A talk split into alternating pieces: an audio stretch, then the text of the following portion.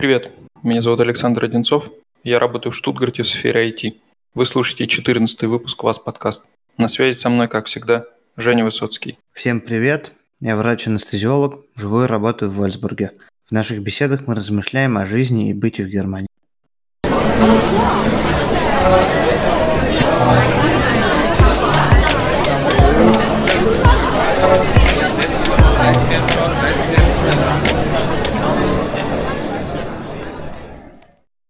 Июнь пролетел что-то со страшной силой.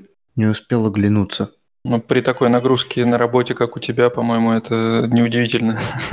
Ну, у меня это только за эту неделю так было. Ага. Да, на самом деле, я так много часов, наверное, давно не работал. У меня на этой неделе вышло 75 часов на работе провел в дежурствах. Это с учетом интенсивности, которую здесь, которая здесь встречает специалиста на работе. Это, конечно, довольно-таки спортивный режим. Но, тем не менее, все равно неделя была продуктивная. Был, было первое дежурство на скорой помощи, которое мне поставили уже давно, я о нем знал с начала июня. Я надеялся, что как-то, в общем-то, мне удастся это все дело отсрочить, перенести, пытался даже обратиться к вышестоящим, так сказать, специалистам.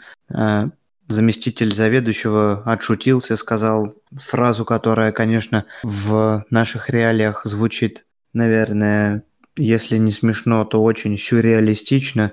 Но, говорит, вы уже, в принципе, говорит, созрели до дежурств на скорой помощи, и вас нужно просто подтолкнуть, иначе поначалу все боятся, и это нормально. Ну и в конце концов, вам же нужно когда-нибудь купить Porsche. Я улыбнулся, Porsche мне не особо нужен, но как он вышел, рассмеявшись из э, ординаторской, я понял, что эта фраза в российских реалиях невозможно. На скорой помощи специалисты получают денег очень-очень мало по сравнению с специалистами, которые трудятся в стационарном звене, в так называемых хлебных профессиях, так их назовем, где пациенты зачастую благодарны. На скорой помощи считается, что должен спасать жизнь, это призвание, и, в общем-то, по поводу того, как это оплачивается, дальше уже никто не думает, то есть не рассуждает на эту тему. Ну, Здесь, Но вообще наоборот... скорая помощь в России, насколько я знаю, это такой вот как э, вступительный период, потому что в основном все те, кто начинают только работать э, в медицине, они как раз начинают со скорой помощи. Насколько все пять минут назад бывшие студенты, они как раз э, первые там несколько лет э, работают именно на скорой. А здесь, получается, до скорой еще надо дослужиться. Еще не каждого зеленого новичка возьмут туда. Да нет. В принципе, так получается, что ну, все э, звено делится на фельдшеров и врачей, и, конечно же, э, молоденькие студенты, которые, отработав, а, от, отучившись 3-4 года в университете, сдав экзамен на, по, экзамен на медсестру, на медбрата, они имеют право уже ездить фельдшерами на простые вызовы. Поэтому создается такое впечатление. На самом деле, чтобы ездить на скорой, нужно окончить для этого специальную ординатуру. Идти туда никто не хочет. Или м, люди идут туда по принципу, ну, в другие места не получилось, ну, пойду на скорую тогда. То есть от безысходности. Есть исключения, конечно же, фанаты прям скорой помощи, они прям идут и с радостью э, помогают людям с, на улице и работают там, и долгие годы, десятки лет, но это, как правило, уже редкость, потому что работа очень тяжелая в действительности, неблагодарная, ты не видишь часто окончания истории, что произошло с твоим пациентом, выжил он, не выжил потом в больнице. И, безусловно, работа, требующая опыта и, ну, да, не только, то есть у нас, конечно, самые зеленые так сказать, свежеиспеченные врачи там находятся, но они в том числе, но на позиции фельдшера часто бывает. Ну ладно, мы, наверное, еще более подробно об этом поговорим э, в нашем основном блоке, потому что как раз тема сегодняшнего потому что как раз тема сегодняшнего выпуска у нас это как работают экстренные службы в Германии, в том числе э, скорая помощь. И я думаю, что поподробнее мы э, об этом еще поговорим. Сейчас, наверное, можно быстренько пройтись по новостям, которые за прошедшую неделю прошлись. Ну, собственно говоря, новостная лента и навеяла эту тему. Протесты в Штутгарте, которые мы освещали с полицией, наконец-таки стало понятно, что там кто с кем делил. Вчера была стрельба в Касселе. В общем-то, есть такое мнение у людей, которые с рассуждением относятся к событиям, происходящим здесь, что многие молодые люди, ребята, стараются подорожать вот этому всему тому, что сейчас происходит в Америке, так сказать, вот этот мейнстрим, где есть некая агрессия к полиции и так далее. Но это же, же не от большого ума, это надо понимать. Америка это ментовская страна, где они могут делать все, что хотят. Примерно так же, наверное, к сожалению, можно сказать и про нашу страну в том числе. Но э, здесь, в Германии, у них довольно-таки ограниченные у полиции права, и они в основном, я не сталкивался лично с людьми с таким с бытовым хамством, как, как говорится, или с попыткой показать себя королем. То есть они, они здесь этого не могут. А, понятное дело, есть там подразделение на вну, такой внутренний, такой, э, как сказать, вну, в их головах есть, скорее всего, там подразделение на своих, не своих, там, э, там по цвету кожи, наверное, тоже это делится потому что в действительности статистика преступлений говорит о том, что то есть местные меньше в них принимают участие, чем приезжие. Но это не сказывается в открытую, то есть как это было там в этом, с, как его звали, Джон Ллойд? Флойд, по-моему. Ну, неважно, просто как связано с событиями, произошедшими в Америке, можно сказать. Ну, вообще, кстати, интересный момент, потому что, э, насколько я видел, э, то, как работает полиция здесь, э, это внушает, знаешь, такое чувство безопасности, потому что когда какие-то даже мелкие митинги проходят, а митинги здесь проходят регулярно, практически каждые выходные в центре можно заметить каких-то протестующих или э, просто скандирующих за, за что-то людей. Всегда на месте полиция, всегда она рядом с протестующими. И я, конечно, ни разу не видел, как она здесь работает в действии, да, в случае, если что-то происходит здесь. Но э, ее количество и ее э, быстрое появление в нем внушает некоторую чувство безопасности. Ну, они, как правило, интеллигентно себя ведут. Как правило, держат тебя на расстоянии, в том числе дают сразу понять своими действиями, что они хотят э, лишь, чтобы все было по закону, чтобы дают понять, что Никто не должен нарушать ничего. В принципе, не пытаются показывать себя ни в коем случае королями. У меня вот, у меня единственный случай был не рабочий мой контакт с полицией, то есть когда я не как госслужащий, врач, и, кстати говоря, является госслужащим здесь, не как госслужащий контактировал с полицией, а как гражданское лицо, я нарушил правила, я ездил на скейте по восточному вокзалу Берлина. Это не понравилось одной бабуле, она вызвала полицию. Чтобы они приехали, безусловно, она преувеличила все мои э, безобразия и сказала, что я проезжаю там в опасной близости к поездам и чуть ли не хочу покончить жизнь самоубийством.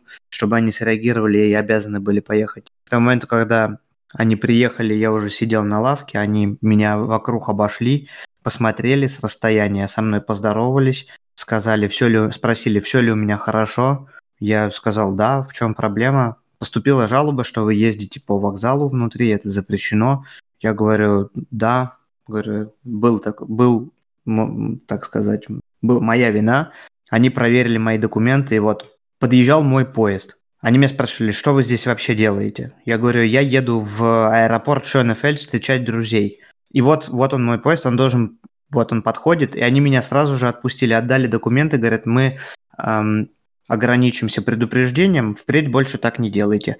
Они могли совершенно спокойно построить из себя очень важный вид, подержать еще меня минуту-другую, я бы опоздал на поезд и еще полчаса сидел бы, так сказать, чтобы проучить меня как следует. Но они этого не сделали, отпустили меня. это, я считаю, вполне себе даже, то есть как-то более лояльно, что ли. Вот такой контакт у меня был. Все остальных, которых, всех остальных, которых я видел уже, будучи на государственной службе, они производили исключительно приятное впечатление, всегда дружелюбные, немного уставшие. Сейчас очень много ходит в таких, в, в рабочих кругах слишком много ходит сейчас слухов, что им очень тяжело, потому что раньше здесь всегда было очень большое уважение к людям, защищающим правопорядок. А сейчас молодежь показывает средний палец, унижает, э, пытается проявлять агрессию. То же самое, в принципе, вот было и в Штутгарте. Они употребляли наркотики в парке, и полиция... Эм, это были несовершеннолетние ребята, там была компания довольно большая. И полиция решила поймать нескольких для того, чтобы вычислить их данные. Вполне себе адекватное решение. У нас бы вообще с ними никто не церемонился бы, то есть там быстро всех бы завернули бы. Но они начали э, препятствовать, что все равно все будут употреблять, мол, типа, и смысла в этом нету, то есть в каком-то задержании обычных людей задерживаете там и так далее. И вот на этом всем, на этой почве произошла стычка эта, вот, и сейчас дискуссия в обществе, нужно ли быть полицией более политкорректной, нужно ли ей без всяких «но» и «если» следовать букве закона? Или нужно иметь какое-то такое чутье вот этого вот времени, того, что происходит, вот с оглядкой на протесты в Америке, сделать шаг назад там и как-то, то есть пойти навстречу, то есть здесь трудно, трудно выбрать правильный путь, считают немцы. Я исключительно за соблюдение того, чтобы... Конечно, не надо не молодежь э, вылавливать, которая употребляет наркотики в парке. Нужно вылавливать тех, кто это, эти наркотики распространяет, потому что это тоже большая проблема. В Берлине любая собака знает, куда поехать, на какую станцию метро, где приобрести себе можно все что угодно абсолютно. Причем это будет за 10 минут, сделано даже за 5 минут. Тебе даже не нужно будет активно искать, тебя сами найдут, просто приедь на эту станцию метро. Все. Почему полиция туда не вмешивается? Трудный вопрос, наверное, философский. Как это все предотвратить? Ну, вот, исходя из этих соображений, протесты были со стороны молодежи в Штутгарте вот эти. Ну, в общем-то, в любом случае, э, реальные причины остаются э, непонятными, да, то есть э, э, какую конечную цель преследовали они, ну, скорее просто э, может быть, показать свою силу и показать то, что им ничего не будет за это, но полиция ну, в этот раз сработала, и, в принципе, наверное, в следующий раз такое уже будет пресекаться гораздо быстрее. Я думаю, что полиции тоже не дураки сидят, и они здесь работу над ошибками э, сделают. Еще из э, актуальных новостей э, то, что в Бундестаге подняли тему э, обязательной службы в армии, которую, напомню, отменили в Германии в 2011 году некто Ева Хёгель. Это она, состо... она состоит в э, Бундестаге от социал-демократов. И она ни много ни мало заявляет, что отмена обязательной службы в армии в 2011 году была большой ошибкой. Просто большой, а огромной ошибкой. А, поддерживает ее, конечно, мало кто, но дискуссия ведется, и сейчас многие новостные ресурсы об этом э, говорят. Да левые не дадут у них очень нет, а, активная группа молодежи, которая в их составе присутствует, она это будет очень большое, большое, так сказать, сопротивление. Так-то это так, но, как мы понимаем, расстановка сил в Бундестаге может скоро измениться. Насколько я понимаю, там сейчас и на пост канцлера уже несколько кандидатов есть, которые активно об этом заявляют. Министр здравоохранения но это он уже давно, в принципе, об этом говорил, и многие именно его пророчат на это место. Недавно президент Баварии заявил практически в открытую о том, что только человек, который способен умело выходить из кризисов, может баллотироваться на пост канцлера, практически в открытую таким образом предложив свою кандидатуру. В общем-то, это... А еще очень скромным должен быть он. Это становится, в принципе, наверное, уже поголовным явлением во всех странах, где власть имущие или власть, люди, находящиеся близко к власти, пытаются использовать текущий коронакризис в собственных интересах. Ну, в принципе, что здесь удивительного?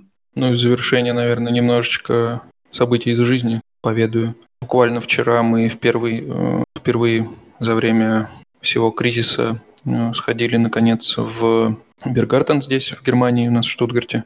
Но, честно признаться, никаких ограничений я не знаю. То есть э, столы стоят на своих местах, э, на входе тебя никто не... Все ограничения. Когда мы туда шли, я сразу вспомнил э, то, что нам говорила Валентина, когда у нас была в гостях, о том, что когда все кафе и рестораны начнут работать, то будут большие ограничения на количество людей, которых можно туда посадить. На... Общем, сейчас я никаких ограничений не заметил. Единственное э, изменение, которое на самом деле просто вводит в ступор, это то, что на входе ты должен оставить свои данные. Тебя как бы никто не заставляет это делать, э, просто лежит при входе пачка их форм, которые можно себя вписать.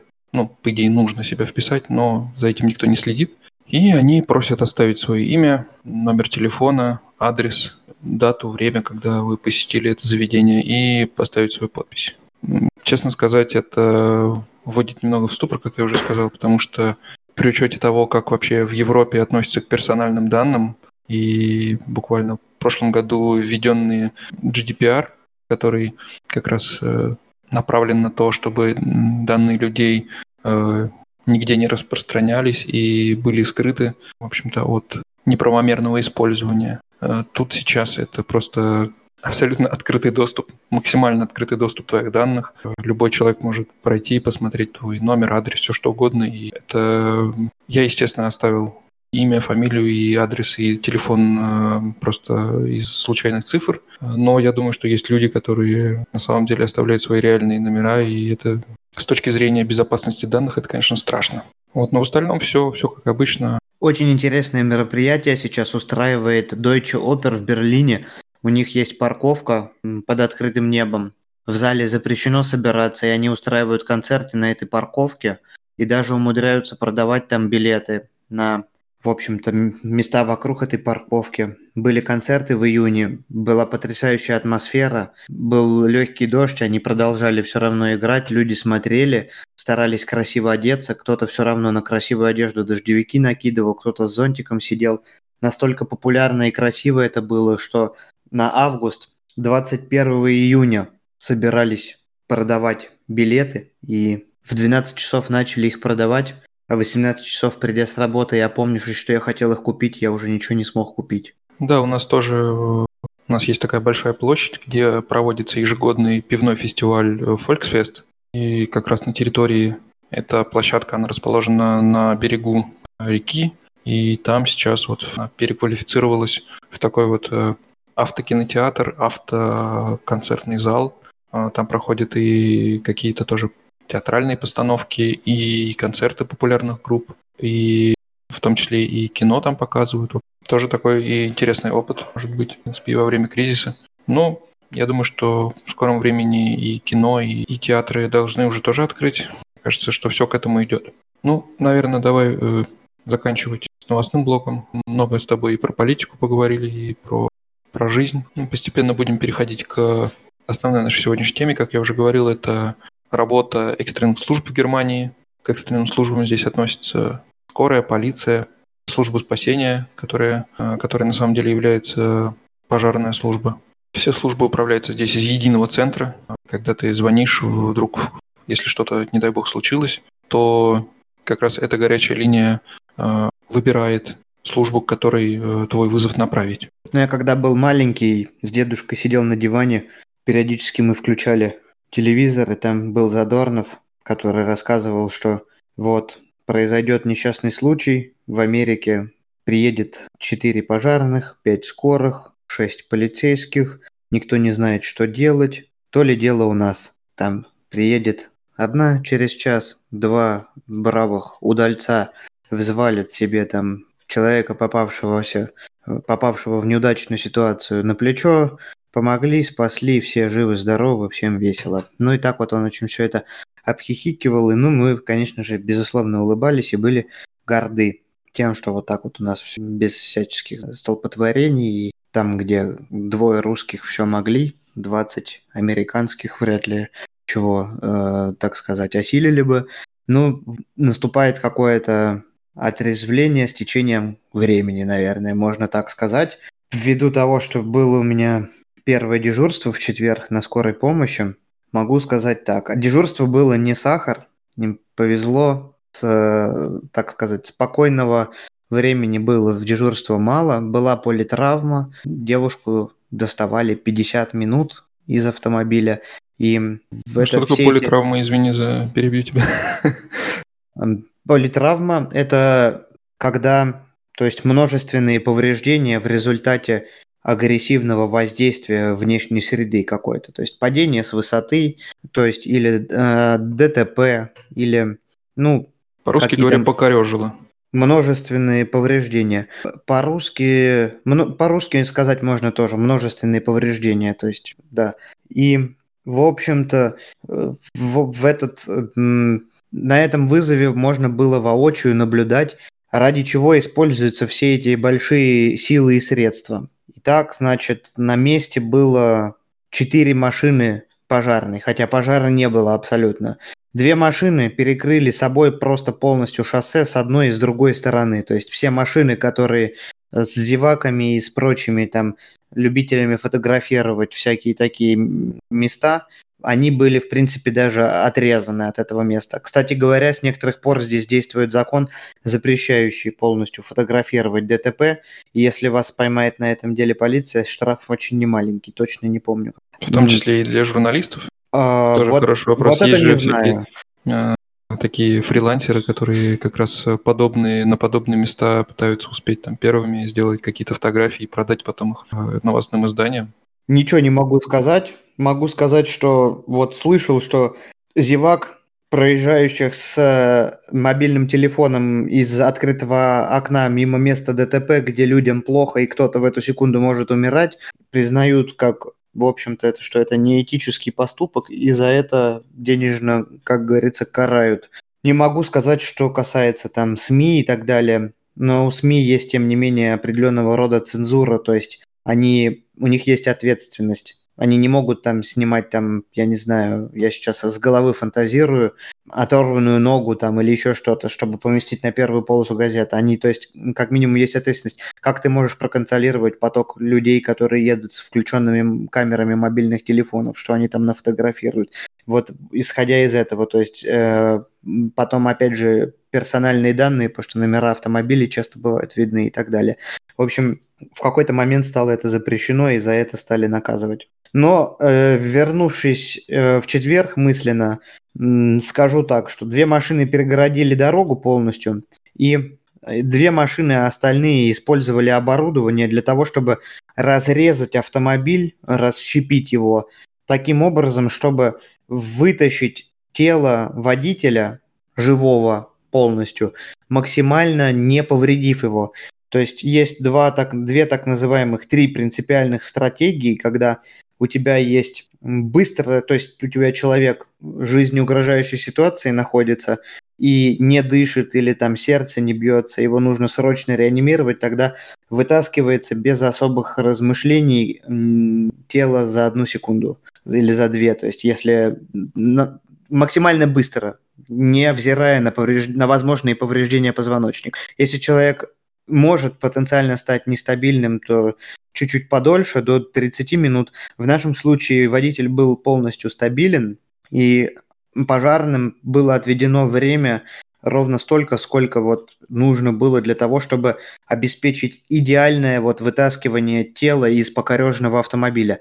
Им потребовалось 50 минут. При этом, то есть все жизненно важные параметры нами контролировались, у, у водителя, который был, э, в общем-то, заклинен в автомобиле в эту секунду, уже было установлено, то есть как бы ему терапию мы давали, обезболивали, контролировали сердечный ритм, мерили давление, разговаривали, давали кислород, несмотря на то, что тело вот было так в этой консервной банке за, за это. Потом как элегантно оно было вытащено, это отдельная вообще отдельная история. Без практически, без каких-либо движений, то есть в позвоночном отделе, то есть и это того стоило, потому что у водителя был перелом позвоночника, и это могло оставить его, оставить его инвалидом на всю жизнь. Поэтому те 50 минут, которые потребовались пожарным для того, чтобы, ну, службе спасения, для того, чтобы разрезать автомобиль, причем некоторые вот действия мне казались на самом деле нелогичны. Я думаю, да потяните, как бы, может быть, тут и так, ничего. Они нет, они прям вот максимально огромный доступ обеспечили так, чтобы никто там нигде не порезался, не поранился. Ну, то есть все было сделано в действительности на высшем уровне. Для этого, конечно, нужно оборудование подходящее. И после чего, э, после чего уже мы были главным действующим лицом, то есть, что мне нравится, у всех свои э, обязанности распределены. Одна бригада достает, другая бригада ищет обломки, полиция ходит и смотрит, э, фотографирует, описывает место и предполагает э, причину происшествия. Ну, в тот момент там нечего было предполагать, женщина э, была в сознании, там выбежала косуля на дорогу, и она от нее дернула рулем и въехала, к сожалению, в дерево. Она очень сожалела, что она это сделала. Говорит, лучше бы я въехала в косулю. В общем-то, это огромное количество людей. Каждая э, группа знает свои права и обязанности и участвует э, оборудованием и так называемым, как сказать, человеческим ресурсом в этой трудной ситуации. И в поговорка «у семи нянек дитя без глазу» э, здесь абсолютно неуместно. Там э, в основном все по алгоритмам, и все знают свои права и обязанности. Было очень интересно поучаствовать в этом всем и приобщиться к этому всему. Ну и когда человека достают, тогда уже главным действующим звеном становится врач скорой помощи. Было очень необычно, что все смотрели эти люди в погонах и в спецодежде среди мигалок все смотрели, то есть в какую-то мою сторону и что-то там нужно было, казалось, как э, делать, и мы и делали в действительности. Все, слава богу, хорошо закончилось. История закончилась хэппи-эндом. И да, конечно, остались множественные повреждения, но те, те, что остались, можно назвать, так сказать, отделался легким испугом. Вот. Вот, собственно говоря, такой короткий рассказ, почему те выступления Задорнова, скорее всего, носили немного, наверное, может быть, если можно так сказать, популистский характер воздействия на народ, на меня в том числе и на моего дедушку, с которым я это смотрел. Да, фотки происшествия, конечно, страшные. И это приятно. И вообще хорошо осознавать, что в случае, не дай бог, какого происшествия, все эти службы сработают быстро, и тебе будет оказана максимальная помощь, необходимая а, в тот момент. Но на самом деле, да, складывается такое впечатление, возможно, в чем-то э, Задорнов, хоть он и не про Европу говорил, и про Америку, а, но, возможно, в чем-то он был прав, потому что одиночные машины, да, проезжающие экстренные службы, в принципе, я не видел здесь ни разу. И очень часто можно видеть, э, как проезжает э, 5-6 машин пожарных, за ними две скорые, э, три машины полиции, э, еще какой-нибудь там, э, еще какая-нибудь машина тоже с мигалками. А по итогу ты думаешь, блин, наверное, что-то страшное случилось, надо посмотреть в новостях. И никаких упоминаний, в принципе, не находишь о каком-то страшном происшествии, куда вся эта бригада могла следовать.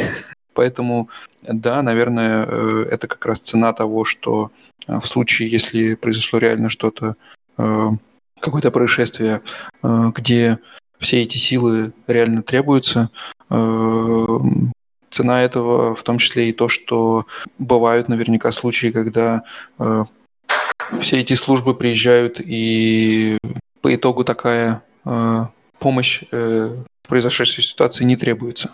Но как в этой ситуации, наверное, да, лучше все-таки пере, чем не до. Да в любой ситуации, в принципе, то есть любой из нас, окажись на месте жертвы, хочет, безусловно, помощи какой-то, и, безусловно, чтобы она... Всем, все мы хотим чего-то хорошего, в основном, конечно же, самим себе, но здесь принцип действительно такой, лучше перестраховаться и перебдеть, чем недобдеть, и так как все поставлено на вот эти вот все экономические рельсы, то, опять же, скорая, пожарная там и так далее, и полиция, то есть они приезжают все на место, пожарные приезжают, у них пожара может не быть, но они, они, у них есть точно медицинское оборудование. Некоторые могут транспортировать пациентов, э, таких, которые э, имеют легкие повреждения, то есть, например, вот в какие-то больницы близлежащие, если это какой-то теракт или вот как в Берлине было на рождественской ярмарке или множественное какое-то повреждение больших людей, большого количества людей, то есть где 10, 20, 30, где просто-напросто ты не можешь собрать сразу же 10, 20, 30 врачей в одну секунду, которые будут оказывать лечение один на один. Поэтому все эти люди, безусловно, ознакомлены с первой помощью, у всех у них есть там турнике, вот эти жгуты для, основ, останов, для остановки артериального там и венозного кровотечений. То есть все они могут заниматься сортировкой и организацией места происшествия. То есть всегда первое, что происходит, когда то есть они приезжают на место, это идентификация возможных э, опасностей. То есть возможный взрыв, горючие какие-то вещества, возможно, то есть, или если ты приехал к месту стрельбы, если там еще э, люди вооруженные, если там люди еще вооруженные и так далее. То есть это первая задача. То есть потом, когда место полностью обезопасено, или э, если, если это в доме происходит, и там, не дай бог, утечка СО, то есть э, оксида углерода 4, углекислого газа, то нету смысла туда заходить и геройствовать там, потому что ты через 5 секунд будешь лежать рядом с жертвами. Там нужно сначала дом освободить от э, потенциальной опасности для спасателей и для врачей и полицейских. Поэтому, то есть, у всех свои обязанности. Не надо врачу думать о том, как там что делать, как доставать пациента, как разрезать столбы автомобиля, как снять эту крышу там или так далее. А есть для этого обученные люди. Врач говорит только, насколько это срочно должно быть. То есть на, устанавливает время, через которое максимально должен быть достан этот пациент из, из покорежной машины и так далее. Это знание своего диапазона рабочего, оно очень воодушевляет. Потому что, в принципе, в таких тяжелых ситуациях сначала, то есть, во-первых, не, они не каждый день происходят, и даже несмотря на то, что ты там вроде как медицински все умеешь, но все-таки все равно ты не в знакомой ситуации и что-то, то есть туда-сюда, налево, направо и уже какие-то а, девиации от нормального э, рабочего буднего дня. Но вот это вот знание своего, своих обязанностей и не отклонение от них, оно, оно очень дорогого стоит. Это действительно порядок на месте происшествия спасает жизнь, безусловно, и не хуже, чем профессиональные знания в том числе. Это очень-очень важно. Ну, у меня вообще опыт э, со скорой. Мы, мы любим вообще в наших выпусках сравнивать э, что-то с Россией. Вот э, у меня опыт э, э общения с русской скорой, к сожалению, в большей своей степени негативный. Э, я, пол... я был вынужден, наверное, раза четыре или пять всю жизнь э, вызывать скорую. И, к сожалению, большинство случаев э, по итогу мне пришлось на следующий день самостоятельно своим ходом ехать в больницу. И ожидать скорую тоже приходилось довольно долго. Я помню, э, когда э, мне пришлось вызывать скорую для моего друга, у которого сахарный диабет. И когда я просто позвонил в скорую, вызвал ее, и мне сказали, вы ждите, Прошло полчаса, 40 минут. В общем, никто не спешил ехать. В итоге э, я позвонил туда и, и сказал, что, значит, здесь э, у человека сахарный диабет, и в этом случае они там приехали уже э, быстрее. То есть есть, видимо, какие-то протоколы, которые как-то действуют на скорость того, скорость реагирования вообще, в принципе, скорой и приезда врачей. Э, наверняка в Германии все это жестко регламентировано и есть определенные э, по, по айтишному я бы сказал SLA, то есть э, задокументированный некий срок, в течение которого скорая должна быть на месте происшествия. Он, в принципе, я так думаю, что есть и в России. Интересно, а когда первый раз ты позвонил в скорую, тебя спросили о, о причине, почему ты вызываешь скорую? Ну, как ты понимаешь, человеку без медицинского образования сложно вообще судить о том, э, о тяжести э, состояния человека.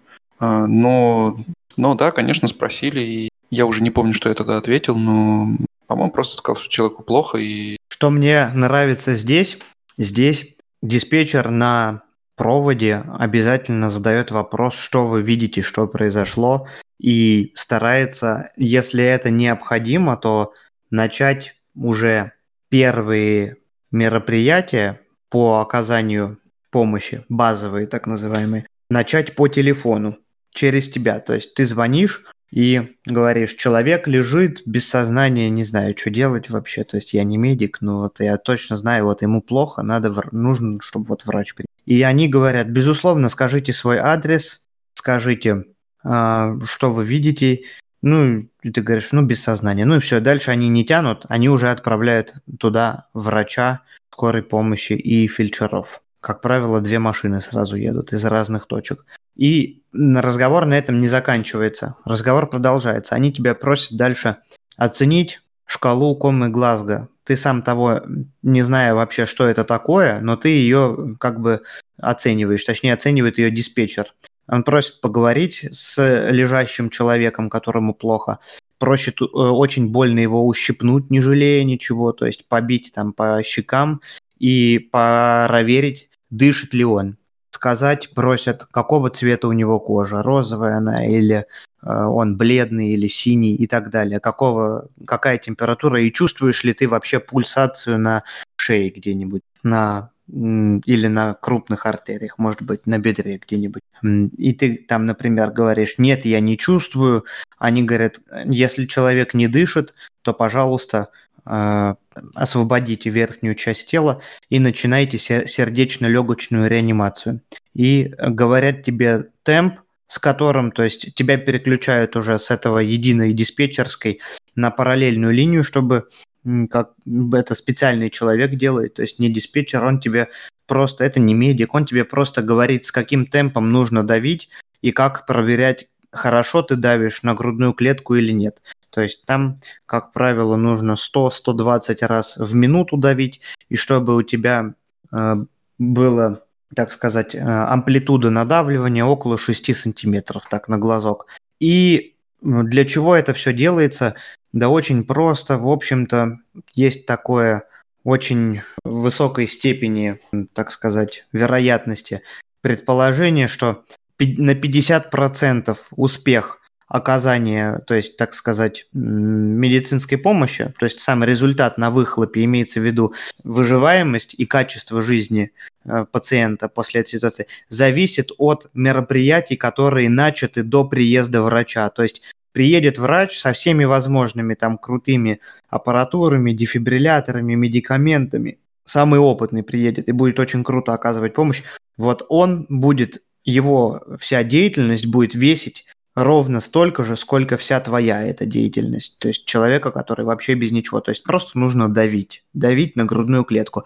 Никакого искусственного там дыхания э, легких сейчас рот в рот не говорят производить. Ты, в общем-то, можешь проверить еще одним глазом. Они просят тебя, есть ли там видимые какие-то, то есть закупорка дыхательных путей, то есть язык запал, может быть, там или еще что-то.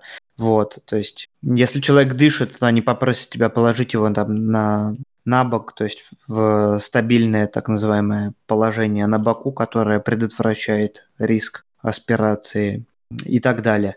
И это огромный плюс. Он в действительности такого рода мероприятие стоит очень много, стоит в некоторых случаях жизни, но в материальном плане, чтобы вот, вот это вот внедрить все, так сказать, на общегосударственном уровне, это не стоит ни копейки. То есть человек просто должен направлять. Я тебе скажу даже больше. А, любой человек, который сдавал э, на права в Германии, а я сейчас как раз э, в эпицентре этого процесса, э, проходил курсы первой помощи, которые здесь, в принципе, все, что ты сейчас перечислил, все это на этих курсах разъясняется, объясняется, показывается. И И в целом, после этих курсов, когда ты выходишь, у тебя какие-то, какое-то представление о том, что вообще делать в самой там базовой ситуации, когда ты видишь человека, лежащего в сознании, без сознания, с дыханием, без дыхания. У тебя есть э, понимание, э, что нужно делать, и это тоже очень, мне кажется, дорогого стоит, потому что на самом деле для введения этого дополнительного правила, что для всех сдающих на права необходимо иметь сертификат, значит, вот эту корочку о прохождении э, курсов первой помощи, э, ничего не стоит. Ни для государства, ни для, в принципе, автошкол, ни для этого процесса. То есть в России ты ходишь, собираешь какие-то справки э, абсолютно бессмысленные. Здесь вместо этого ты получаешь полезные знания, которые ты реально сможешь потом использовать. Более того, на этих курсах это не были просто какие-то это не было каким-то бесполезным времяпровождением, это реально э, было полезно и давалась именно та информация, которая э, может пригодиться в жизни. Это на самом деле очень радует и приятно удивило. Даже потраченные на эти курсы 50 евро не испортили впечатление от них. Ну так давай да, вернемся к, к изначальному вопросу. Есть ли какие-то правила прописанные, знаешь, или, может быть, неписанные э, о том, в течение какого времени э, должна приехать скорая, в зависимости от тяжести происшествия или, или от еще каких-то факторов. В каждом регионе они разнятся. В Берлине, если я не ошибаюсь, 15 минут время подъезда э, врача скорой помощи. В Вольсбурге 20 минут. Но в Берлине станций скорой помощи огромное количество, и все разделено на зоны, на регионы. То есть Вольсбург здесь город 120 тысяч, и разбросанные вокруг него бывшие деревни-микрорайоны.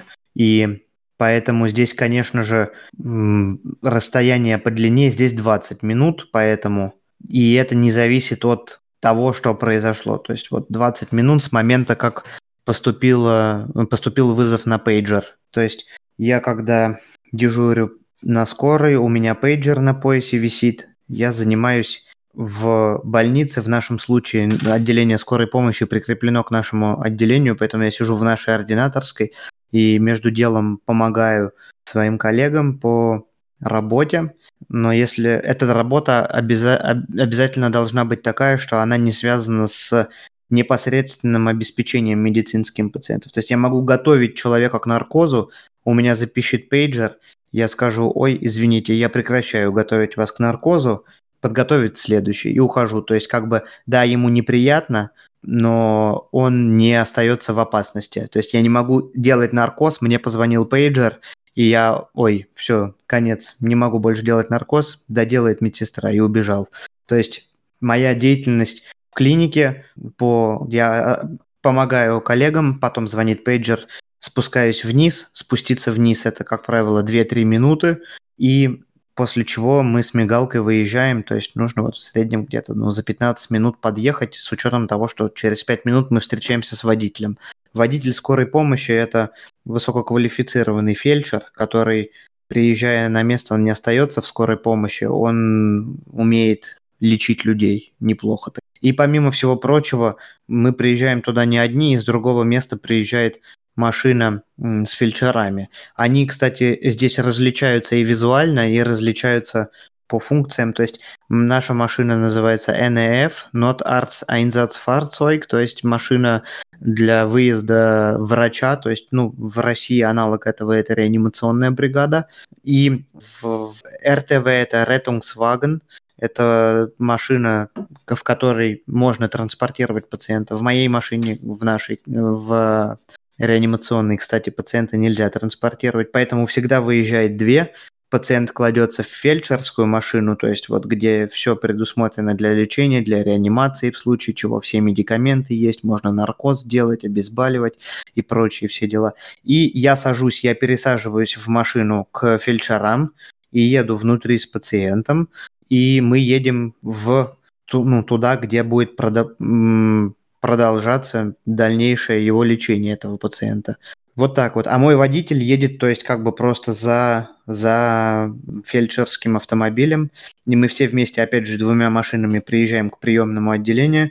Э, уже по дороге мы информируем приемное отделение о том, что у нас, и каков алгоритм обеспечения, то есть есть стандарты. То есть мы можем пациента напрямую привести в шоковую комнату, если это множественные повреждения после ДТП, политравма, и туда приходят сразу старшие специалисты многих отделений, то есть анестезиолог старший, они обязаны быть там моментально, они все в защитных эм, свинцовых эм, э, костюмах от э, излучения, таким образом, что можно одновременно в комнате делать рентген, и не нужно никому будет выбегать оттуда тысячу раз э, и, и забегать. Вот, то есть рентген делается в момент нахождения людей, там, персонала. И там, как правило, старший специалист анестезиологии реанимации, старший специалист радиологии, который делает диагностику, старший специалист травматологии, которые по, по совместительству вместе с анестезиологом они вдвоем являются травмолидерами, так называемые, то есть люди, которые управляют оркестром в шоковой комнате. Вот. И по надобности подтягивается туда. Естественно, у каждого специалиста своя медсестра, то есть которая его обеспечивает необходимыми эм, так сказать, в общем-то, медикаментами или эквипментом. И в конце концов, то есть принимается решение, операция или м, реанимационное отделение. Если у меня инфаркт, то я могу вести пациента напрямую, то есть на э, исследование сердца к кардиологам. Если у меня пациент стабильный, у него просто, не знаю, астма была, и мы очень быстро ее вылечили, но это первый раз, и это ребенок там 6 лет, то я звоню там терапевтам и говорю, у меня стабильный ребенок, я его просто привезу в приемное отделение, и вы его обез... обязательно посмотрите, пожалуйста, там, подберите лечение, там, на сколько дней он останется у вас, там, вам решать и так далее. То есть а, огромное количество есть стратегий, они решаются все в пути, важно их сорганизовать, это все делается через вот эту центральную диспетчерскую службу, и таким образом, да, у нас есть время так называемого подлета к пациенту, у нас есть, безусловно, несколько стратегий, как вести себя с пациентом. То есть там есть стратегия «схватил и беги». Они все переняты, как говорится, англицизмами, то есть «scoop and run». Это как «схватил и беги» пациента. То есть если все стабильно, и ты ему не можешь помочь дальше на улице, у тебя просто не хватает оборудования, медикаментов и диагностических каких-то дальнейших мероприятий. То есть банально анализ крови ты не можешь сделать уже на улице, у тебя нету лаборатории никакой. Вот, есть там stay and play, то есть когда ты не можешь вести пациента, потому что он слишком нестабилен, и тебе нужно сначала его стабилизировать. Вот, потом при политравме есть такое понятие, как золотой час обеспечения медицинского, в который нужно по возможности укладываться. То есть это не догма, но как правило, outcome, то есть выхлоп, он гораздо хуже, если ты задерживаешься больше, чем на час где-то посреди поля стоять с множеств... с повреждениями, с пациентами, у которых множественные повреждения и так далее. То есть есть так называемые э, очень, как это сказать, рекомендации, которые настоятельно просят выполнять, а есть вот прям требования. То есть и все это регламентировано, зарегулировано, и очень хорошо работает даже механизм фидбэка, когда у тебя происходит какое-то какое-то тяжелое событие, которое психологически влияет на всех людей, участвующих в оказании помощи. У нас такое было, коллега поехала, у нее тоже было первое дежурство по скорой помощи, и первое, первый же вызов в первое дежурство, это только себе представить вообще даже невозможно. Я не могу себе представить. Реанимация ребенка, там, 4 лет – безуспешная причем. То есть ребенок без сознания найден родителями. И после этих событий, то есть надо понимать, что все люди, участвовавшие в этом, они морально подавлены и как будто их просто били палками. Они, некоторые могут отказаться даже дальше до дежурить, то есть их эту коллегу спрашивал старший специалист, готовы ли вы продолжить сегодняшнее дежурство, то есть потому что она к 11 часам когда ребенок умер утра, она заступила на смену там в 8, она уже была с красными глазами, со слезами и так далее. То есть и после этого был сбор всех людей, задействованных в этом всем, то есть там фельдшера были, диспетчеры, э, водитель скорой помощи, э, старший специалист, доктор и так далее.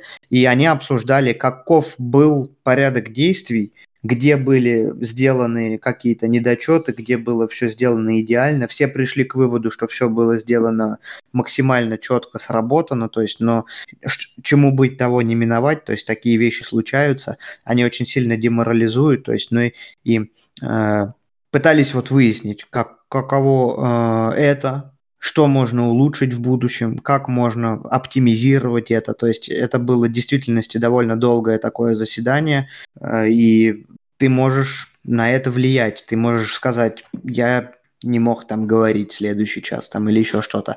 То есть такие вещи происходят, и у тебя есть возможность, у тебя есть возможность выговориться, получить фидбэк, разобрать, где что было субоптимально, что улучшить, что было хорошо, и в конце концов, если даже все хорошо было, это важно знать, чтобы все было хорошо, потому что хочешь не хочешь, ты себя винишь в какой-то степени за что-то.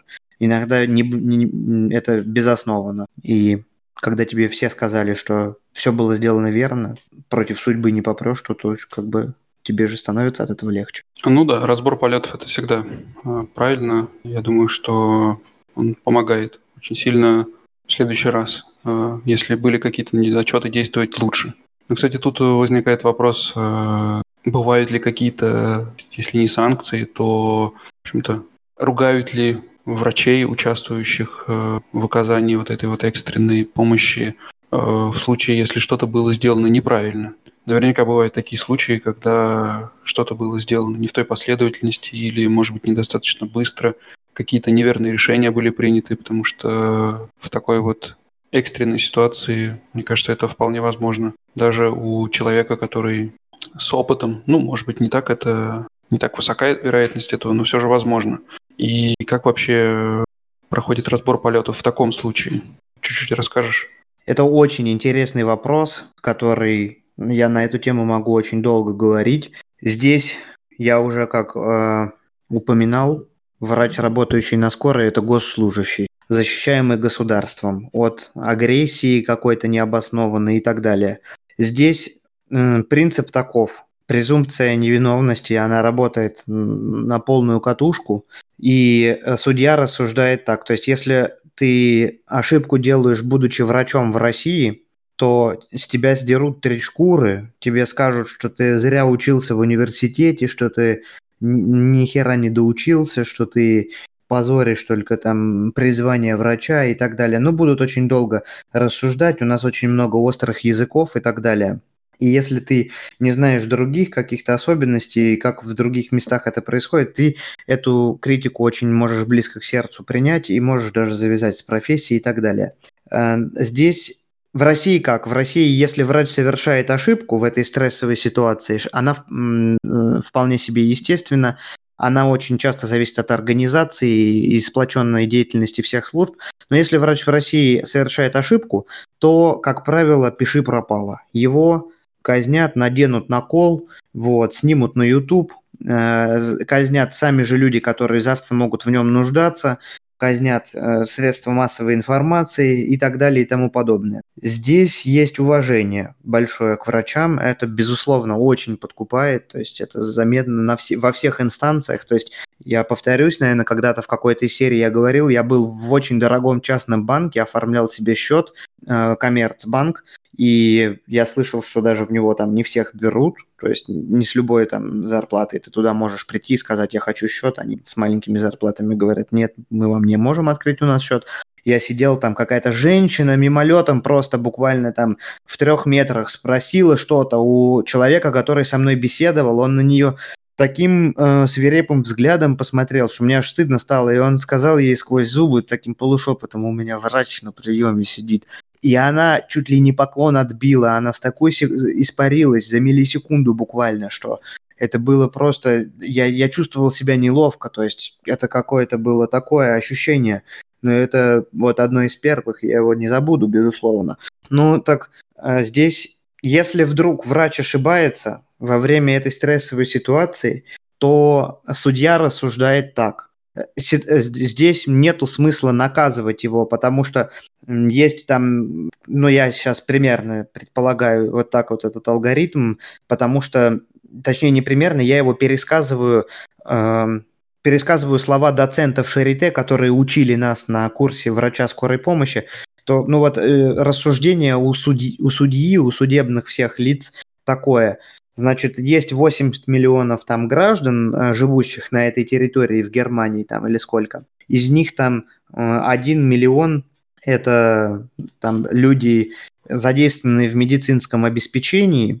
Из них там э, полмиллиона это врачи, э, из них там 100 тысяч, там, я не знаю, это там врачи такой специальности, 50 тысяч такой специальности. Ну, например, произошла неправильная интубация, то есть э, ребенок задохнулся на улице э, из-за того, что врач совершил ошибку то вот будет примерно взвешена вот эта вот пропорция, и судья скажет, окей, у нас на 80 миллионов населения есть 50 тысяч э, хороших обученных анестезий-провайдеров.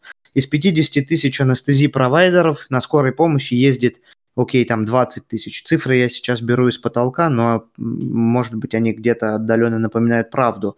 Из 20 тысяч, что ездят на скорой, они в общем-то, являются натренированными, то есть а, понятное дело, что оставшиеся все врачи, дерматовенерологи, там, хирурги, э, кардиологи, они не умеют интубировать. То есть, по сути, своей в стране умеет интубировать 50 тысяч.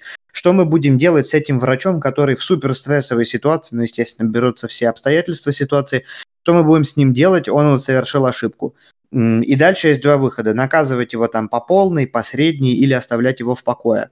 И принцип таков. Если мы начинаем его гнобить, обижать, как говорится, и говорить, что ты там не всяческим образом там не так учился и не так все делал, то, скорее всего, в всех последующих ситуациях его коллеги, оставшиеся 50 тысяч, этот случай очень быстро распространяется сарафанным радио, и они, боясь совершить ошибку, они дальше действуют очень-очень осторожно, юридически себя обезопасив, задокументировав все грамотно, они стараются избежать ошибок и отказываются от инвазивности во время лечения, которая так может быть нужна пациенту. Именно вот э, поэтому нужно пациенту доказать, что была совершена ошибка. И если она была совершена, то это не судебный процесс абсолютно, и врач за это не отвечает. Считается, что он старался как мог и максимально, то есть все свои усилия приложил, совершил ошибку, с кем не бывает.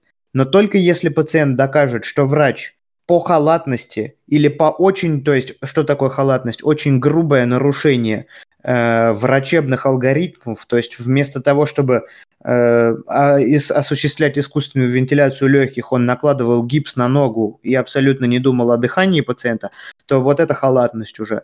То вот в таком случае врач, э, разворачивается вся система против врача, и уже врачу нужно объяснять, почему он так делал.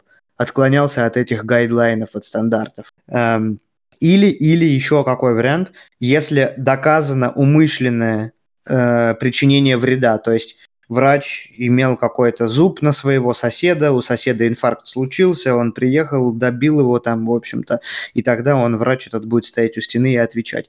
Вот. В остальных всех случаях случались такие вещи, что очень-очень хороший, опытнейший врач, который обучил не одно поколение э, значит, последователей, который на нем держалось очень много чего во время реанимации э, какого-то пациента э, трубка, которая осуществляла вентиляцию легких, выскакивала в рот и заскакивала снова не в трахею, а в пищевод. И на вскрытии уже, то есть не было возможности определить, что это, ошибся врач изначально или трубка выскочила, и все. Это невозможно определить, но ни в коем случае за такого рода, э, так сказать, находку его никто никогда не осудит потому что, считается, старался оказать помощь как мог. Безусловно, есть, конечно же, страховки, безусловно, есть, конечно же, судебные иски, проблемы, то есть, но презумпция вот эта вот самая невин, невинности, невиновности, она очень хорошо работает, поэтому важно знать, что ты делаешь, знать свой рабочий диапазон, свой круг, важно знать алгоритмы, то есть в случае, если ты не знаешь, что делать, работай по алгоритмам, в случае, если ты знаешь, что делать, то, пожалуйста, э, уже там можешь э, импровизировать, то есть пытаться делать из медицины искусство, как некоторые пропагандируют, чего, конечно, в деле в жизни, наверное, сейчас, даст бог от этого, многие в скором времени отойдут. Ну, тем не менее, вот не боюсь я делать ошибок здесь. Я их не боюсь делать. Я могу совершенно точно сказать. Я, это не значит, что я могу пробовать все, что я хочу у пациентов, ни в коем разе. Я действую по алгоритмам и, и, с, и с оглядкой на то, что каждый из этих пациентов должен быть э, также мною обеспечен, как мои близкие родственники. Но это не значит, что у меня э, расскажу ситуацию, которую, с которой я сталкивался в России. В России в, этом ситуа- в этой ситуации так, Следственный комитет очень быстро тебе надерет жопу, если э, по каким-то обстоятельствам, по твоей вине что-то где-то вот будет происходить. Поэтому вот происходит так. Вот есть в некоторых местах где-то э, острое желудочное кровотечение. В некоторых случаях молодые специалисты боятся брать на стол, оперировать, останавливать кровотечение, потому что остановится там на столе, значит, э, сердце у пациента, виноват тот, кто не оценил риски и взял на стол, потому что нужно обязательно найти виноватого и содрать с него три шкуры. А в Германии наоборот – Кровотечение было, какого хрена никто не среагировал, не остановился, не, не, не взял его на стол оперировать. Как ты его можешь взять? А в России все очень просто. То есть все при, могут прийти, не все, конечно, но могут в некоторых местах прийти, задокументировать, что ну, слишком нестабильное состояние. То есть как бы и человек тогда в таком случае может умереть в реанимации. А в реанимации умереть это совершенно другое. В реанимации, как говорится, там все умирают. Состояние очень тяжелое. А на столе уже все, тут уже личная ответственность. Тут уже тебе, как говорится, дадут, покажут, кто в доме хозяин. Поэтому это очень большая, прибольшая проблема, безусловно, у нас, которая здесь, слава богу, не существует. Она может где-то какая-то там маленькая есть, но, безусловно, не бывает идеального ничего. Но, тем не менее, я могу лечить пациента инвазивно и если от осложнения моих процедур он умрет, никто мне не будет говорить, что я плохой врач. Мне будут говорить, молодец, что ты попытался. Если это было по показаниям. Естественно, все, все инвазивные процедуры мои должны быть. Да, я думаю тоже, что свобода в этом плане некоторые скорее спасает жизни, чем, чем снимает какую-то ответственность или что-то такое. Не-не-не, вот этот следственный комитет и то, что вот э, введено, которое сейчас э, наказание, то есть там особый отдел есть, который рассматривает медицинские все дела. Это, конечно же, безумие. Они не в ту сторону пытаются, так сказать, улучшать здравоохранение, вместо не того, туда чтобы... воюете. Да, выделять э, деньги вместо того, чтобы э, осуществлять грамотное распределение обязанностей, грамотное перераспределение часов рабочих и денег в этом звене.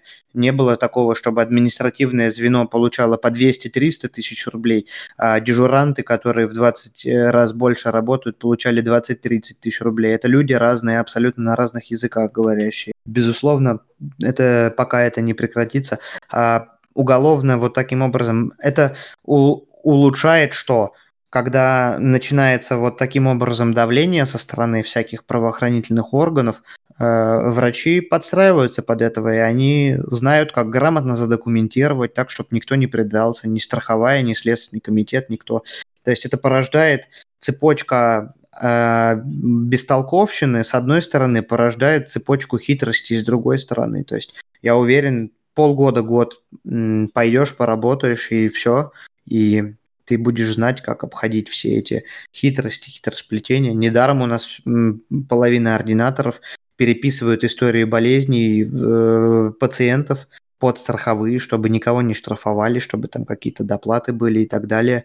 То есть э, это все знают это, то есть, как говорится, в медицинском мире, естественно. То есть у нас почему многие пациенты э, относятся с опаской к врачам и с недоверием с таким, потому что государство говорит, мы что ж, мы, все сделали, то есть это вот врачи у нас плохие, а врачи говорят, да вы что, с ума сошли, вы нифига нам не даете, мы как из чего можем, там и так и работаем. То есть здесь очень огромное количество конфликтов интересов. А пациенты приходят, они просто не информированы о том, что там происходит. То есть, конечно, сейчас нельзя все под общую гребенку, Безусловно, есть там такие Санкт-Петербург, Москва, Казань, может быть, Краснодар, другие места, где все где-то, наверное, в общем-то, бьет э, золотой ключ из-под земли, и все хорошо, и все работают по американским каким-нибудь или европейским гайдлайнам, все в шоколаде, и ни в коем случае. Я просто так, с такими местами не знаком, но те вот места, с которыми я знаком был, там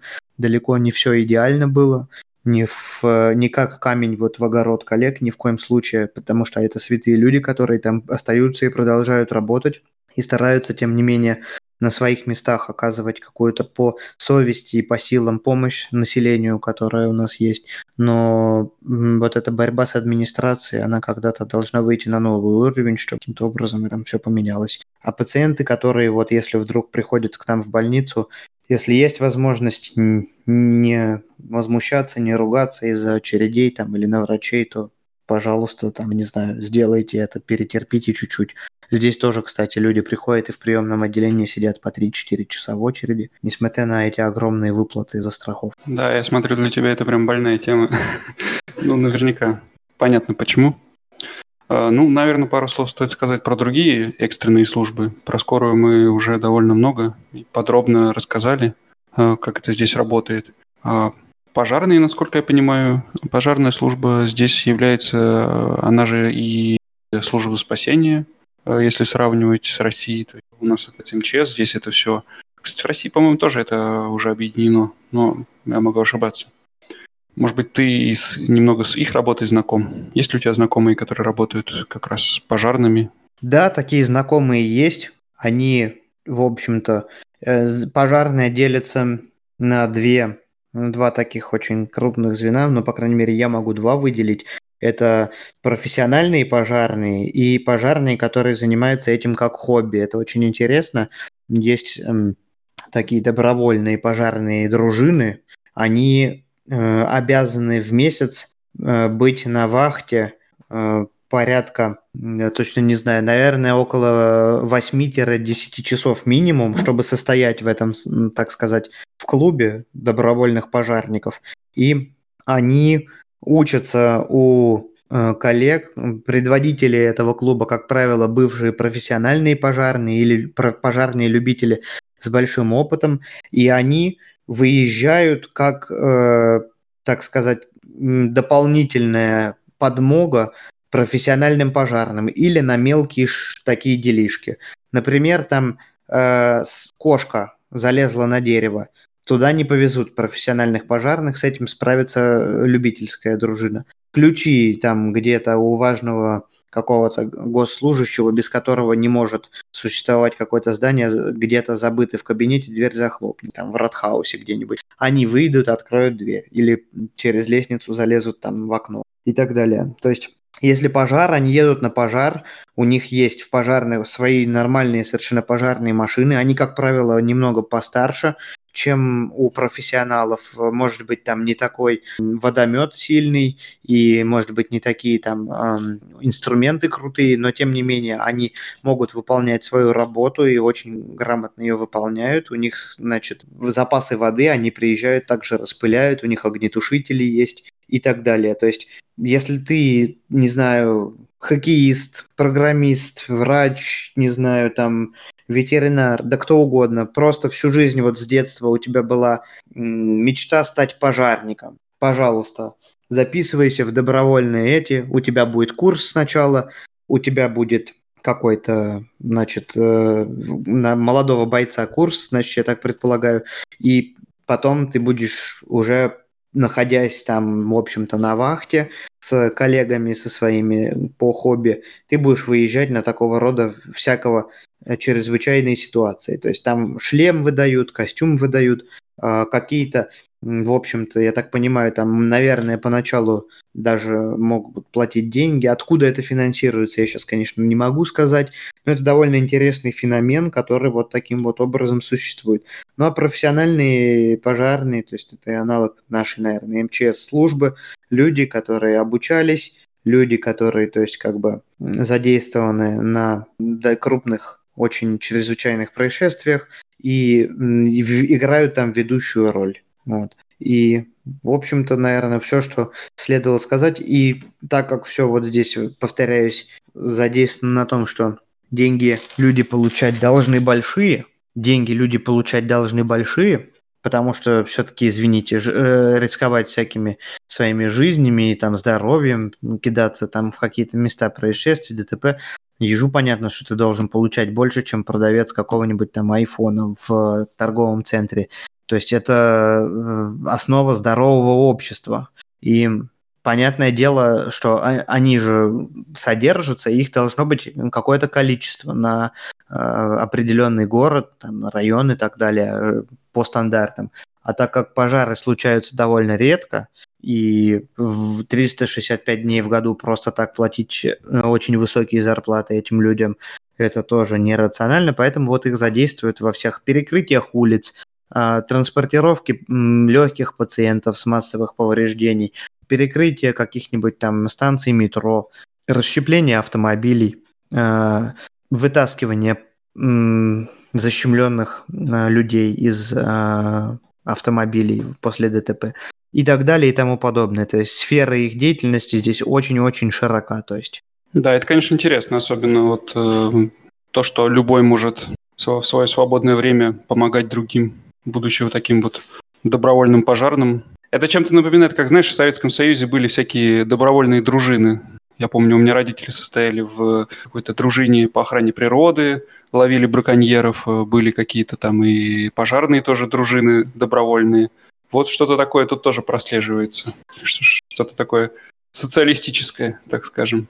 Вот. Ну, про полицию, наверное, мало мы что можем сказать, потому что, ну, я имею в виду инсайдов каких-то, потому что у нас каких-то близких знакомых, работающих в полиции нет. Но, возможно, когда-нибудь э, это была бы интересной темой для какого-нибудь отдельного выпуска, поговорить с, э, с человеком, который работает внутри, может быть, узнать что-то поподробнее у него.